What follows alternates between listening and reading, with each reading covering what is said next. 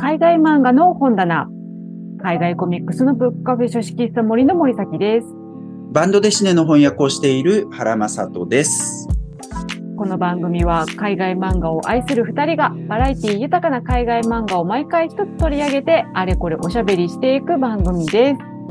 はい。ということで、今日の海外漫画の本棚は原さんのおすすめ作品ですね。よろしくお願いします。はい。えっ、と、今回は、えっ、と、この作品ですね。えっ、と、シリル・ペドロサ、えー、まあ、原作作がシリル・ペドロサ、えー、彩色、えー、シリル・ペドロサとルビーっていう、その名前もクレジットされてますが、ポルトガルという作品で、えっと、翻訳しているのは僕自身ですね。原正人役ということで、ユーロ漫画から2023年6月30日にこの紙版が出ました。えー、ということで、えっ、と、超手前味噌なんですけどね。えっ、と、この海外漫画の本棚では僕の翻訳っていうのは一冊も今のところやってなかったですよね。そうですね。初めてですね。そうですよね。えっとはい。あの、もう一つ、えっと、サンデー漫画クラブっていうのもやってますけど、はいサンデー漫画クラブでも自分の翻訳はあげたことはなかったような気があ、本当ですか？するような。はい。えーはいということで、えっと、なんかね、まあ宣伝めいた感じになってしまいますけれども、まあとはいえね、あの自信を持ってはいお送りできる作品なので、自信持ってやっていきたいなと思います。はいはい。えっ、と、まずはですね、えっ、と、概要なんですけど、えっ、と、このプリントオンデマンド版ね、えっ、と、これが6月30日に出たんですけど、それよりちょっと前に、あの、電子書籍版っていうのも出てまして、電子書籍版の方がお値段が安い。はい。かなり安いです。えっ、と、キン、Kindle の値段で言うと、まあ、全部同じなんだと思うんだけど、税込みで2376円かな。えーそれに対してこのプリントオンデマンド版っていうのが、えっと、紙なんですけど、えっと、4345円ということになっております。はい。えーで、えっと、まず作者から、えっと、やっていきたいと思うんですけれども、作者はシリル・ペドロサという人ですねうん。1972年、フランスのポアティエっていうところ生まれですね。ちょっと、えっと、南に下がった、パリよりは南に下がったところですね。えーで、ゴブランっていうすごく有名なアニメの学校がフランスにはありまして、えっと、はい超エリート校なんですけれども、で、バンドでシネ作家そこから出てる人も結構多いんですよね。例えば、バスチャン・ビベスとかもそうですけどね。ではい。えっと、このシリル・ペトロスさんもそのゴブランでアニメを学んで、えっと、うんフランスのディズニーでまずアニメの仕事を、えっと、しました。まあ、そういう人多いですけどね。はい。えっと、まあ、あの人は違うけど、なんだっけ、名前が出てこない。えっと、ブラックサッドのはい。あの、ファンホガルニドさん。ガルニドね。でもはい彼なんかもフランスのディズニーでお仕事をしてました。まあそういう経歴の人、バンドデシネには結構多いですね。で、いその後バンドデシネ作家としてデビューして、えっと、リングサーカスっていう作品とか、それからあと、まあそれは原作者付きですけれども、あとは孤独な魂たちとかね、三つの影とか、まあそういった作品を、えっと、出した後に、このポルトガルっていう作品を2011年に、 Dupuis 社っていうところから、えっと、出版しましたね。で、その後も作品はいろいろ出してまして、えっと、 Les Équinoxes、これどう訳したらいいんだろうね。えっと、僕読んでないんですけど、春分と秋分ということなのかな？ Les Équinoxes っていう作品とか、それからあと黄金時代、ラージュ同胞っていう作品とかね。えーそんな作品とかをえー出して、今も活躍している作家さんです。で、日本語の翻訳っていうのは単行本レベルではこれが初めてになるんですけれども、はいえっと、それより前にこのユーロ漫画の第3号、これ紙版のユーロ漫画ね、2009年に出たやつですけど、ここに抵抗っていう作品、短編が、えっと、載ってます。で、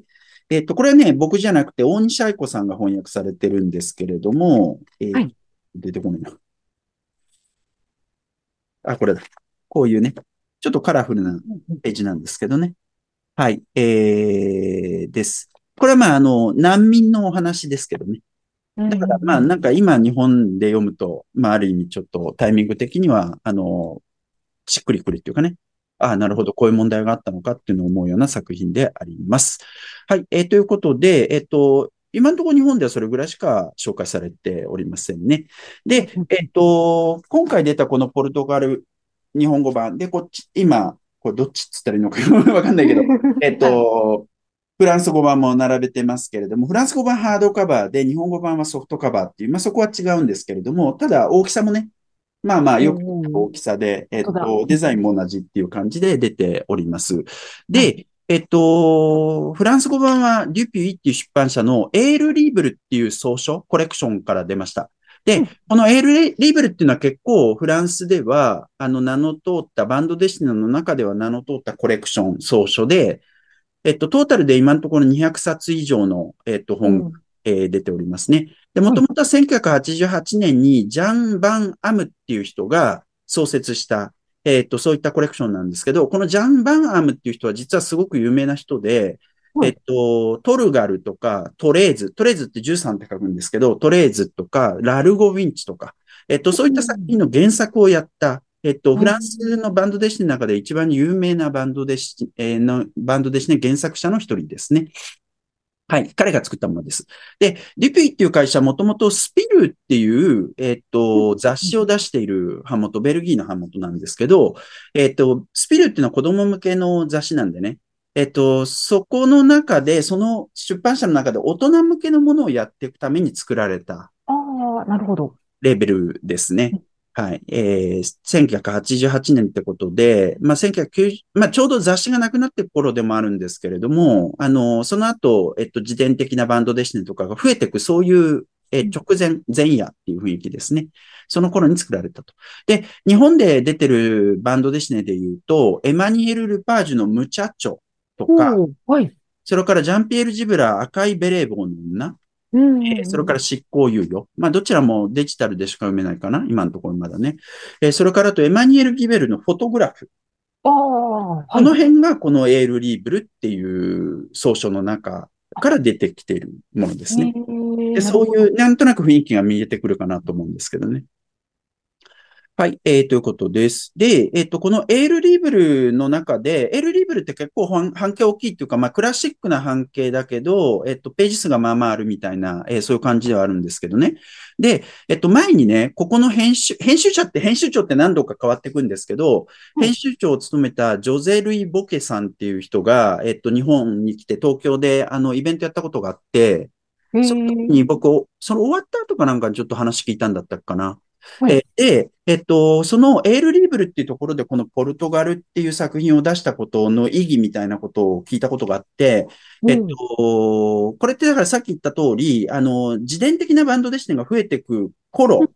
出てくる頃に、まあ、出来上がった、えーレベルなんですよね。で、その後、そういう自伝的なバンドデシネって、これよりちょっと半径がちっちゃいもので、ページ数が厚いもの、負荷があるものっていうのが増えていくんですけど、はいそれでもやっぱバンドデシネってやっぱりこういう A4 版ぐらいの大きいもの。で、うんさらに中面がカラーであるっていうこと。はい。そういうようなことが結構アイデンティティだったりするんですよね。うん。デシネの。で、それに比べると、あのーその後出てくる自伝自伝的なもの、今はロマングラフィック、えっ、と、うんグラフィックノベルのフランス語訳ですけどね、はいロマングラフィックって言われてるそれって、ページ数厚くて半径ちっちゃくて白黒であることがすごく大きい。うん。でそれ、それを、そこですごく豊かになった物語とか自分を語るってことをすごく自由にできるようになっていくわけですけど、ページ数がはい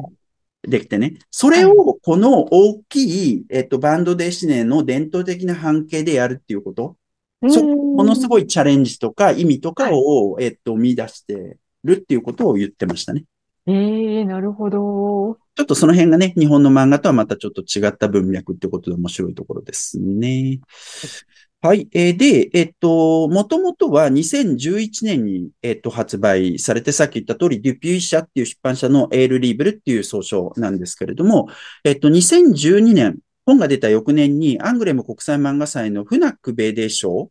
はい。えっていう賞を取りました。まあ、賞として、だから、すごい、なんていうか、メインの賞ではなくて、読者賞っていう感じですけどね。はい。はい。まあ、そんな感じで賞を取り、それからあとはバンドデシネ書店賞。これはアングレムとはまた別なんですけど、えっ、と、バンドデシネの書店が決めるような本屋大賞みたいな感じですかね。日本で言うと。はい。えっと、それを受賞していたりしますね。ちなみにその年、2011年に発売されたものって結構大きい作品がいろいろあってうん、えっとね、例えばバスチャン・ビベスのポリーナが同じ年、アングレムにノミネートされてたし、それからあと、エチエヌ・ダボドの、えっと、レイジニョラン、えっと、はいワイン知らずあ、ワイン知らず漫画知らずも同じ年だったんですよ。おー、そうなんですね。うん。だから、あの時、あ、やっぱバンドですね、いい作品結構あるんだな、みたいな、そういう印象だったな。まあもちろん年によって全然違うんですけどね、それはね。はい。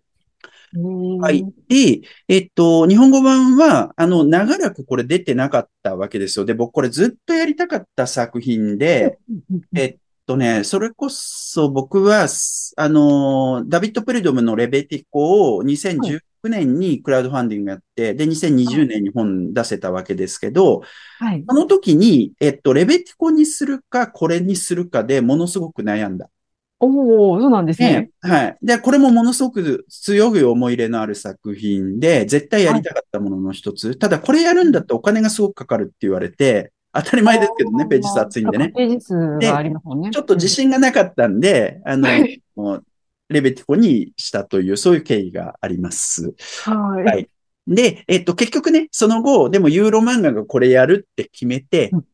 で、えっと、日本語版は2021年1月に、えー、のユーロ漫画、さっきこの紙版のユーロ漫画の話しましたけれども、えっと、それではなくて電子版っていうのが出て、今、例えば Amazon とかでも買えるわけですけれども、はい、そのユーロ漫画の1号から連載していって、途中2回、あの、お休みがあったんですけれども、えっと、一番最後の、えっと、ユーロ漫画12号、はい。えっと、これは2022年の7月刊行されたんですけどね、そこまで連載されていきましたと。当初、えっと、ユーロ漫画で読めるっていう形だったんだけど、それが今単行本としてまとめられて、えー、で、電子でも、それからこの紙のね、えっと、プリントオンデマンドっていう、えっと、はい、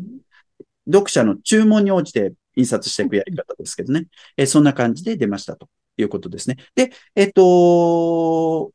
森崎さんはこれを買ってくださったんですよね？あはい、購入しました。これど、どれぐらいで届くんですか、注文して。あ、でも結構すぐ届きましたよ。本当2、3日ぐらいで届きましたよ。はい。そ、そっかそっか。まあ、さすがに翌日とかではないわけだけど、でも、印刷して2、3日で届くっていうことですよね。はい。はい。これだから注文が出ないと印刷されないっていう話だと思うんだけど、プリントオンデマンドから。はい、でもそれぐらいのペースで、えっ、ー、と、もう作られるっていう話ですね。はい。はい。ということですね。はい。えっ、ー、と、そしたらちょっとあらすじも簡単にお話ししておきたいと思います。はい。えっ、ー、と、主人公が、この、この人物ですね。シモン・ミュシャっていう、えっ、ー、と、中年の漫画家です。で、ミュシャっていう名前なんですけど、まあ、有名なアルフォンス・ミュシャとは、まあ、一切関係がないわけですね。まあ、アルフォンス・ミュシャはね、チェコの人ですけどね。はい。で、えっと、彼は漫画家なんだけど、創作がうまくいっておらず、今は一旦、えっと、創作を中止して、えっと、小学校で美術を教えながら生計を立てていたりします。で、えっと、彼はですね、パリ郊外に一軒家を借りて、えっと、恋人のクレールっていう人がいるんですけどね。えその人と一緒に暮らしている。ちょっと、うまい感じで見せられませんけど、えっと、クレールがちょっと映ってたりするかな。えー、です。で、えー、クレールはですね、えっと、そのシモンと一緒に自分の家を持ちたがっているわけですね。で、えー、シモンと一緒に銀行を訪れて住宅ローンの相談を、えー、としたり、えー、してるんですけれども、シモンの方があまりに乗り引きになっていないわけですね。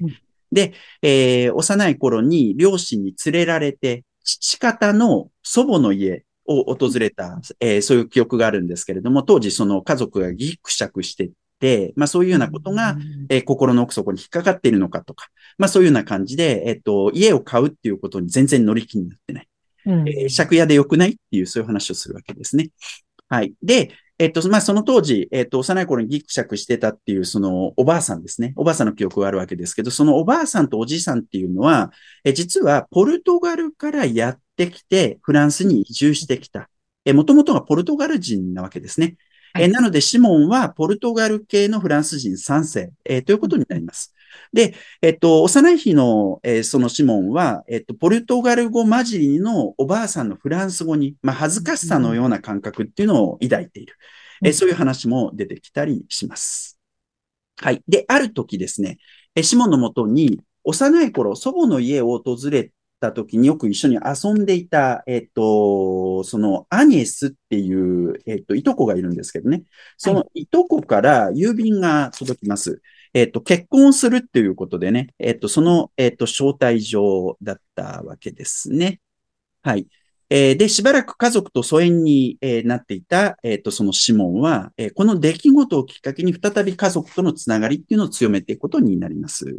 えーで、えっと、まあ、恋人のクレールって話をしましたけれども、えっと、その恋人のクレールの方は家の購入に乗り気でないシモンの気持ちが全然理解できず、彼に対する苛立ちを隠せないわけですね。二人の仲は徐々に険悪になっていきます。えーそんな折ですね、シモンはポルトガルの、えっと、漫画家の集まりに誘われて、えっと、ポルトガルのリスボンで、えっと、行われていたフェスティバルえーに参加することになります。で、まるで、まあ、言葉がわからないわけですけれども、えーそのことがかえって心地よくてですね、シモンは久しぶりに晴れ晴れとした気持ちを味わうことになるわけですね。えー祖父母がポルトガル出身だったこともあって、ポルトガルには親戚もいるわけですけれども、実はシモンはかつて幼い頃にポルトガルを訪れたこともあるわけですね。えー そうしたうっすらとした記憶も思い出されたりしますけれども、まあだからといって、じゃあ親戚に連絡するかっていうと、まあそういうやつでもないわけで。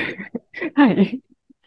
はい。で、えーまあ、そんなことがあって帰国するわけです、やがて。で、えっ、と、まあ、帰国はした、帰国したはいいけれども、シモンとクレールの中は決定的にこじれてしまって、えっ、と、クレールは家を出てしまう。えーそんな感じで話が進んでいきます。えーしばらくしてですね、シモンは父親のジャンと一緒に車に乗って、えっ、と、ブルゴーニュ地方で行われる、えーその例のいとこのアニスの結婚式に、まあ、結局向かうわけですね。えーどうしようかな、みたいなことをね、最初考えていたりもするんですけれどもね、えー結局そこに行くと。えで、そこで久しぶりに家族の面々と顔を合わせることになります。えっ、と、おじさんの、まあ、お父さんのお兄さんってことですね。えっ、と、おじさんのジャック、それから、えその奥さんのシャンタル、えーそれから、まあ、アニスっていうその娘がいて、えーそれからシャンタルの、えっ、と、お母さんのジゼル、もうおばあちゃんですけどね。えーそれから、おばのイベット。これはだから自分のお父さんの、えっ、と、お姉さんということになるわけですけれども、えーまあ、そんな、えっ、と、面々と顔を合わすと。で、彼らと話をすることで、シモンはおそらく初めて、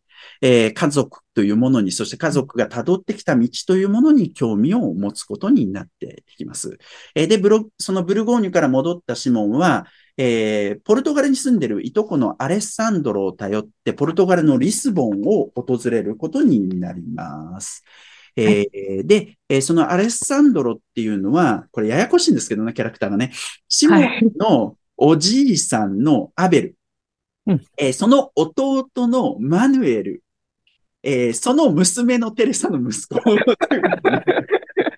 もうこれちょっと家系図書きたくなるぐらいに、ちょっこれねとややこしいですよねそ。こはね、ややこしいところはありますね。まあまあ、いずれにせよこうやってポルトガルをね、えっ、と、訪れるということになります。えーで、えっ、と、シモはリスボンの市街地から車で1時間程度のマリーニャ・ダ・コスタっていう土地の一軒家を借りることになります。しばらえーそれでシモはしばらく滞在するわけですけれども、えーそうこうするうちに少しずつ、祖父のアベル、まあ彼が、えっと、フランスにやってきて、それで自分が生まれるわけですね、ゆくゆくはね。えーその祖父のアベルと、さらに弟のマヌエルのこととか、うんえー自分が属するミュシャ家のことを知っていくことになると。まあ、こういう物語になるわけですね。はいえーちょっとね、えっ、と、長くなっちゃいましたけれども、えっ、とか、それでも簡単にお話しいたしました。で、物語はですね、全部で3章の構成になってまして、一番最初こういうふうにジャンって書いてあります。あ、シモンか。シモンって書いてありますけれども、シモン、第1章シモン、第2章ジャン、それから第3章アベル。ジャンっていうのがシモンのお父さんですね。アベルがおじいさんということになります。えーそういうような形で3章の構成になっております。はい。えっ、と、森崎さん、どうでした？読んでみて。はい。あのーこれね、それこそあの、電子版のユーロ漫画誌で連載していたのを、私はこう、こう少しずつ拝見をしながら楽しみに、毎回楽しみに読んでおりました。はい。で、このポルトガルが、あの、翻訳されたときに、あの、同時で、まあ、同じく原さんのお役で、ありきたりな戦いっていうう、んもう一つ作品があったじゃないですか。アニューラルスネですね。はい。で、あの、正直なんかこの2作品ってめっちゃなんかテーマが似通ってる。結構似てますよね。はい。ちょっとなんか似たような作品がなんか出てきたなってすごい思いながら読んでたんですよね。どっちも、あの、まあ、ちょっとクリエイティブな仕事をしていて、あの、まあ、ポルトガルの方は漫画家で、アリキタリナの方は、あの、カメラマンをやっていて、写真家ですねはい、写真家をやっていて、で、でもなんかちょっとやる気が出ない。うん。で、ちょっと恋人との関係もなんか良くない感じになっている。そうそうそう。そして二人とも精神分析の、あの、診療を受けてるっていうね。はい。で、ちょっとその原因に、まあちょっと自分のルーツというか、親との関係みたいなものがあるみたいなね。なんかそんな感じで、すごいなんか似た、似たような作品、うんうん似作品、原さん翻訳してるなと思いながら読んでたんですよね。だけれども、なんかこの、読み終わった後の読み心地っていうのがなんか二二作品、本当全然違う作の感じになっていて、ちょっとそこが本当に面白いなと思ったんですけれども、ポルトガルに関してはやっぱりもう色彩が美しいし、ビジュアルが本当に素晴らしい。うん、うん。これが、もう本当読み終わった時の、もう本当美しいっていうのが、もうずっと思っていて、うん、これは、なんていうのかな、もう電子で読むのはもったいないっていうか、もう紙でもう本当絶対読みたいとずっと思ってたんですよね。うん、うん、うん、うん。なので、まあ、今回このオンデマンド版で、しかもかなりサイズもでかいサイズで、ですね。うん。はい。で、あのー本当にね、読むことができたというのが、まずすごく嬉しいうん。ところです。本当紙版出してくださってありがとうございますっていう感じです。まあまあ、なんか新しいチャレンジですよね。こうやってうん基本まず電子で出して、うんで、やっぱ紙、今す、ね、すま、まさにこれからもっとそうなると思うんですけど、紙代とか、えっうんと、それからと輸送費とかがすごい大きなリスクになっていくっていう中で、はい。えっと、読者の側の、まあ、ある種の負担になってしまうところもあるかもしれないですけど、っていうのは、えっと、多くするよりはやっぱり若干高めになると思うんでね。うん、うん、うん、そうですね。でも、まあ、そうやって紙で欲しいっていう人がいるんだったら、うん紙でも出せるっていうプリントオンデマンドっていう、そういうやり方自体は面白いですよね。うん、いや、本当にそうですね。うんで、改めて、まあ、連載の時はちょっと結構細切れで読んでたところもあったんですけれども、あちょっと頭に入りにくいよね。あ、ちょ、ちょっとね、あの、振り返りながらみたいな感じで読んでたんですけれども、うん今回、あの、本当に最初から最後まで通しでね、読むことができまして、うんで、やっぱり改めて本当にこの、あの、アートの美しさっていうのが、もう、しみじみとね、あのこう、味わうことができたっていう感じです。うん。で、まあ、いろいろね、本当にあの、まあ、アートも素晴らしいし、色彩も本当に素晴らしくって、うんで、まあ、初め、このシモンがすごいやる気がないというか、うん結構、あの、うつうつとした生活をしていて、うん。で、そのね、あの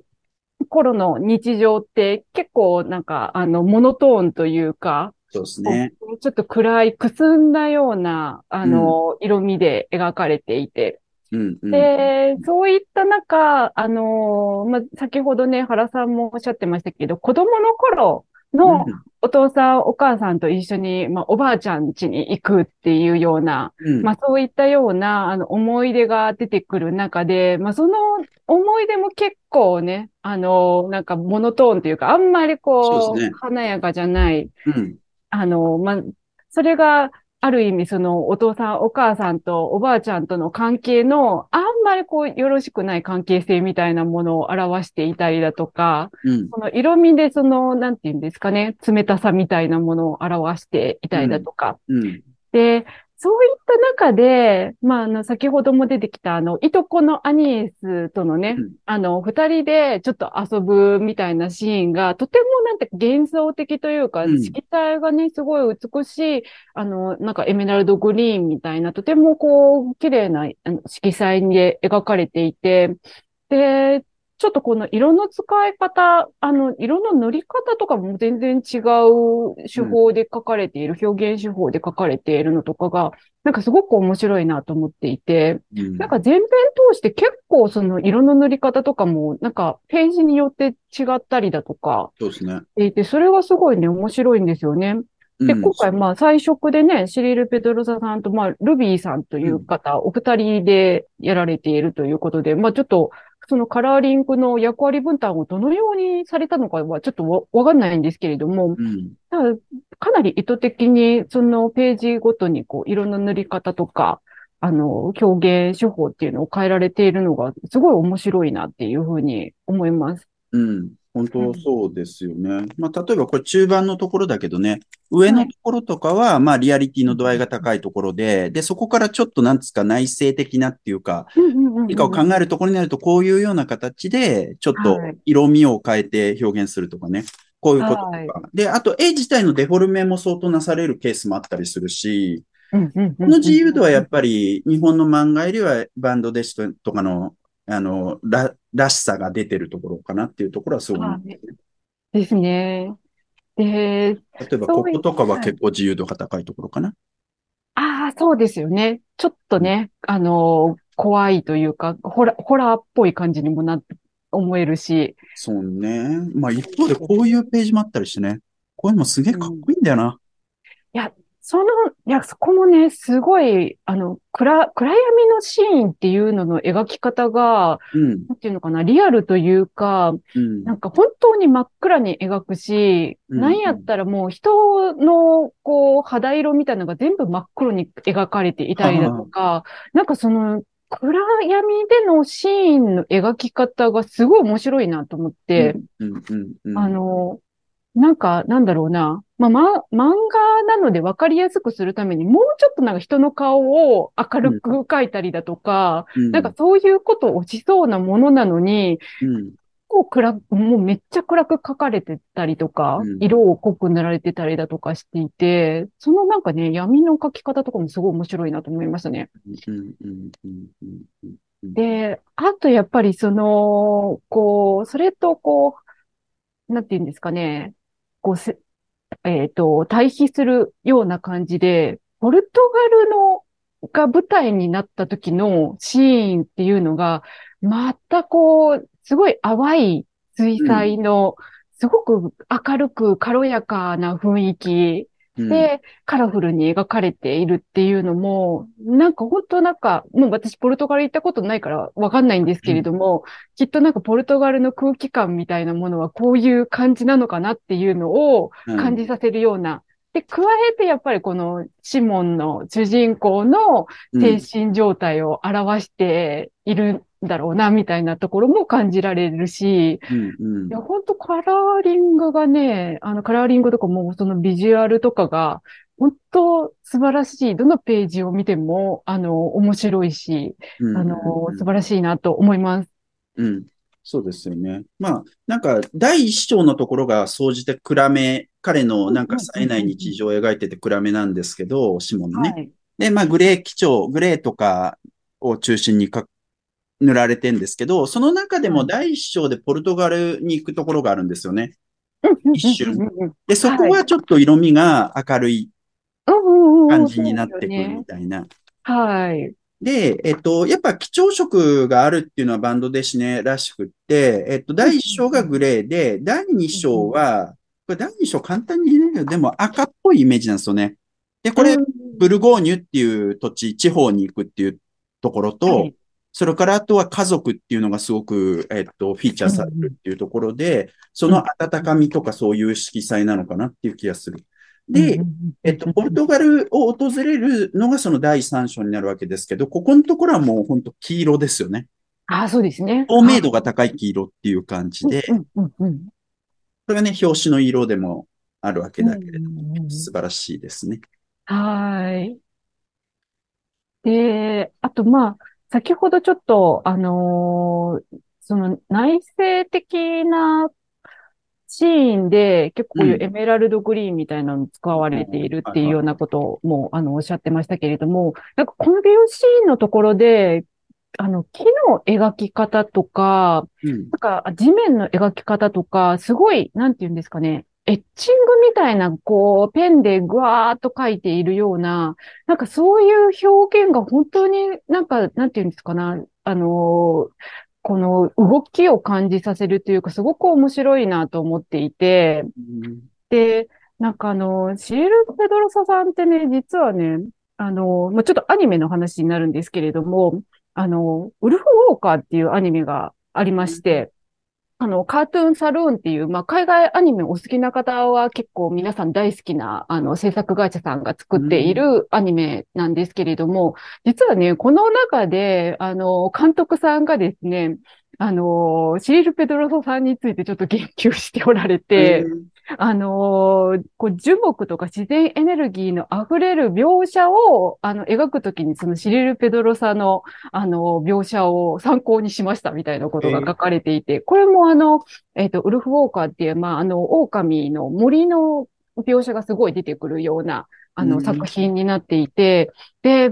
あの、本当このポルトガルと合わせてみると、その木の描写とか、そこの、なんか、あの、こう細かい描き込み方みたいなのの、なんか、何とも言えない躍動感みたいなのは、すごいこのウルフ・ウォーカーの映画にも共通する感じもしていたし、あの、そう、そこすごい私個人的に好きだなと思ったところです。うん。なるほど。まあ翻訳されてるのがね、これしかないんであれなんですけど、あの、三、はい、つの影っていう2007年だか6年に出た白黒の作品があるんですよ。で、はい、白黒のグラフィックノベルでページ数結構あるんですけど、はい、2、300ページぐらいあるんですけど、それなんかがまさに、あの、こういう描線がすごく映える。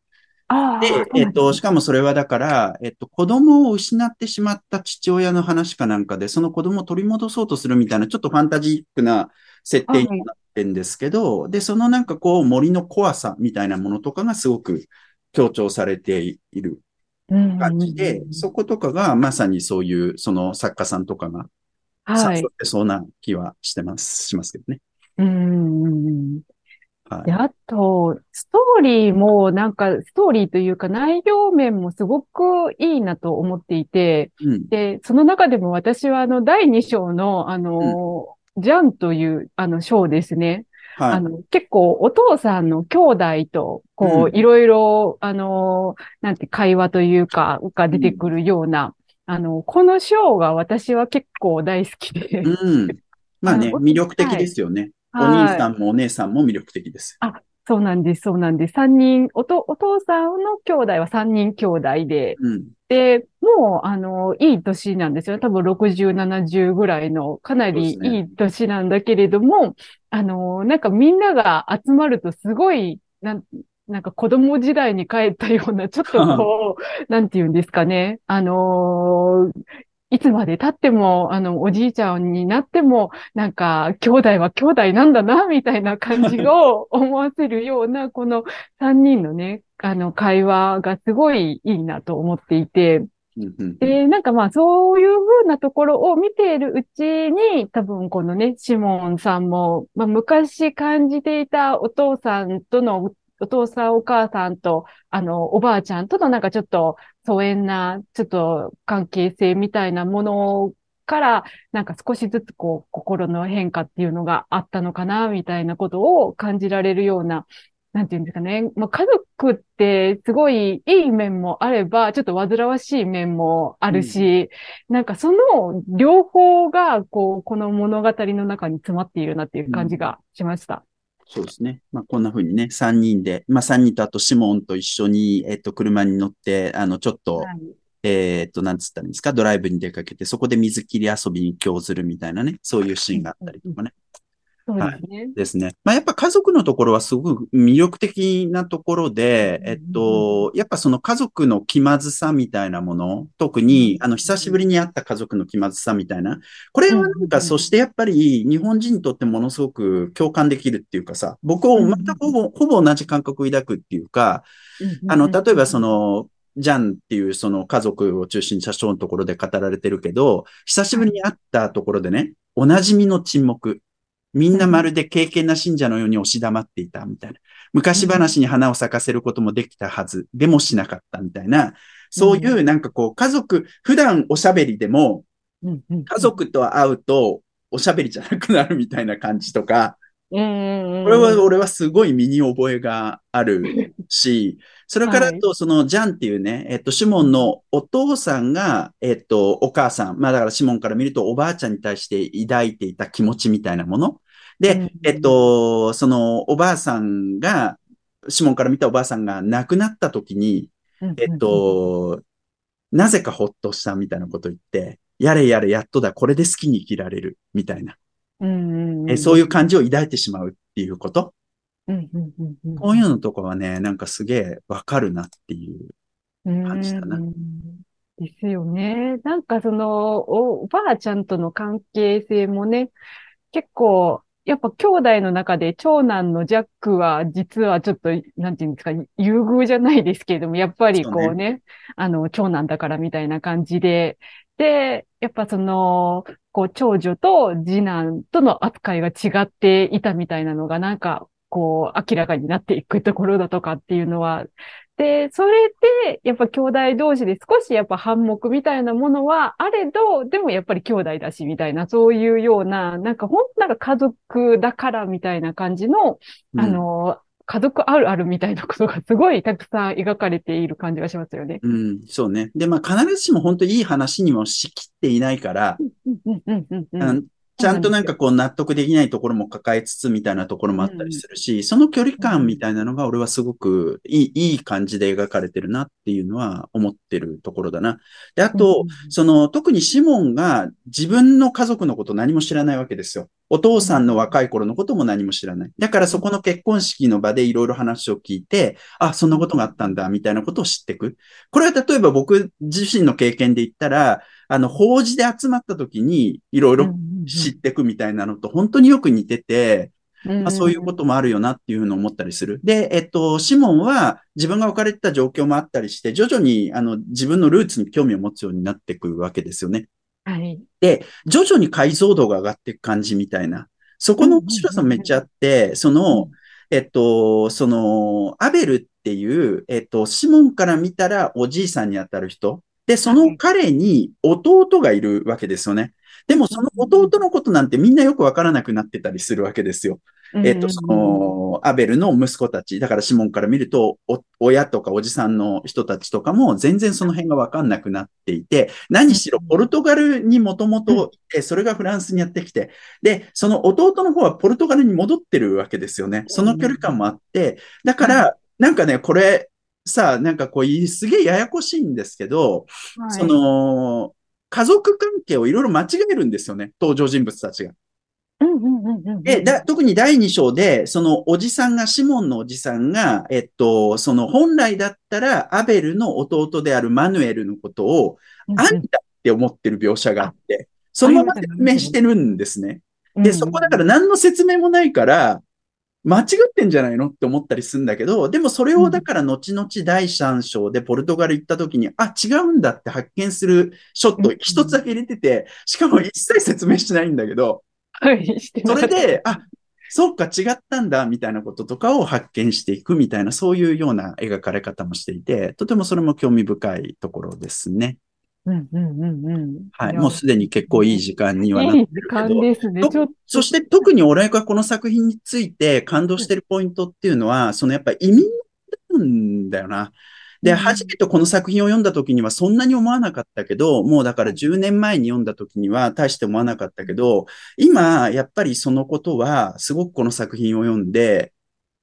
えっと、改めて感動するポイントかなっていうふうに思う。で、ポルトガルからフランスになぜ行くのかっていうのが、これ何人も描かれていくんですよね。もちろん、その、主人公のおじいさんの話があって、弟の話があるんだけれども、それ以外にも何人もの人たちが、ポルトガルからフランスに行ってる。で中にはそのまま残った、帰らなかった人たちもいるし、帰った人たちもいる。で、それぞれ、えっと、深い思いがあったりもするし、対してそういうのもなかったりもするっていうのがめっちゃよくって、はい。そういうね、なんかこう登場人物たちが織りなす物語であり、それからと、えっと、まあ、言ってみればそういったなんかもう別に移民する理由もそんなにない、シモンっていう登場人物が最終的にはポルトガルに行くわけですよね。はい。で、その時に、あの、まあ、彼はだからそんなに困ってもいないから、フランス語をずっと喋り続けるわけです。で、はい、結構フランス語をみんなわかるみたいな人たちがいたりする。言語的に近いは近いからね。でもその中で、えっと、一人、えっと、フランス語が話せるんだけど、話さない人がいる。いましたね。あれが俺すごい好きで あ、私もあのシーンすごい好きです。うん、そういうところとかね。そしてこれ、その本として、えっと、ポルトガル語が出てきたもの、出てきたとしても、ポルトガル語を僕翻訳してないんですよね。全部ポルトガル語として残してる。で、それは、あの、編集者っていうか、まあ、そのフレデリック・トゥルモンドとも相談して、これどうするっていう話して、なんかつけた方が親切なんじゃないっていう話もしたけど、それでも、フランス人もこれわかんないで読むから、ポルトガル語はそのままで、その大気圏はそのまま残した方がいいんじゃないっていうことで、基本的にはね、翻訳しないっていう、あの、ある意味不親切なことをしたわけですけど、値段の割にね。はい。まあ、それでも、まあ、それでもいいのかなっていう気もするし、で、僕自身読んでいくときに、あの、わざわざ Google 検翻訳とかでさ、打ち込んで、それでなんかこう理解したりとかっていうこともしたんで、まあ、そしたらみんな理解できますからね。あの、それやられたらいいと思いますね。うん。あ、でもそれ私はなんかすごい、あの、ポルトガル語を残してるのはすごい良かったなというふうには思いました。うんうん、なんかあの、こう、物語の中でも途中でシモンがなんかもう俺わかんないよみたいなことを言ったりだとか、うん、なんか分かった気になって、え、こういうことみたいな感じで、ね、結構、あの、間違って誤解してたりだとか、なんかそういうシーンとかが出てきたりもするので、で、あの、わからないけれども、あ、この単語はこんなこと言ってるのかなみたいな想像とかもできたりして、ちょっと面白い体験ができました。うん。で、この、こういうことをするときに結構もやもやするのはね、あの、これアルファベットだから、ポルトガル語であれ、Google 検索とかでやれるんですよ。あ、はい。あの、若干なんかこうアクサンとかがつい、アクセント記号がついてて、あの、うまく入れられなくても大概うまく処理してくれる。ところがこれハングルだったらどうかって言ったらね、入力すらできなかったりするわけです。こちらは。それは中国語ですら似たような感じになるんじゃないかって思う。中国語の方がまだ漢字だからね、近いけどね。うんこの辺って興味深いよね。あの、かえって遠い、距離的には遠いはずのアルファベットの方が、まあ、特に僕はフランス語の翻訳者だからすごく近いものになっているとか。はい。そういうところも興味深いところではありますね。はい。ということで、今回だいぶ大幅に時間が長くなってしまいました。とはいえ、ほとんど何も語っていない感じが俺はしている。いや、もうちょっとまだ全然語りきれてないですね。っていう感じなんですけれども、今日はこれで、あの、終了にしたいと思います。えー、今回取り上げたポルトガル、えー、書式スタ森でもお読みいただけますので、お近くにおいでの方はぜひお店にお越しください。でですね、次回なんですけれども、私の方の、えー、おすすめ作品としてですね、もうこの間出たばっかりですね、イ・ジョンチョル作、カデキという韓国の漫画をご紹介したいと思います。えー、読んだことがある人もない人もぜひお聞きください。海外漫画の本棚は毎週金曜日夕方にお届けしております。あと、原さんと一緒に海外漫画ラジオという海外漫画にまつわるニュースや雑談をするポッドキャストもやっております。そちらは毎週火曜日ともしかしたら木曜日12時更新です。よかったらそちらもぜひチェックしてみてください。ではまた次回お会いいたしましょう。ありがとうございます。ありがとうございます。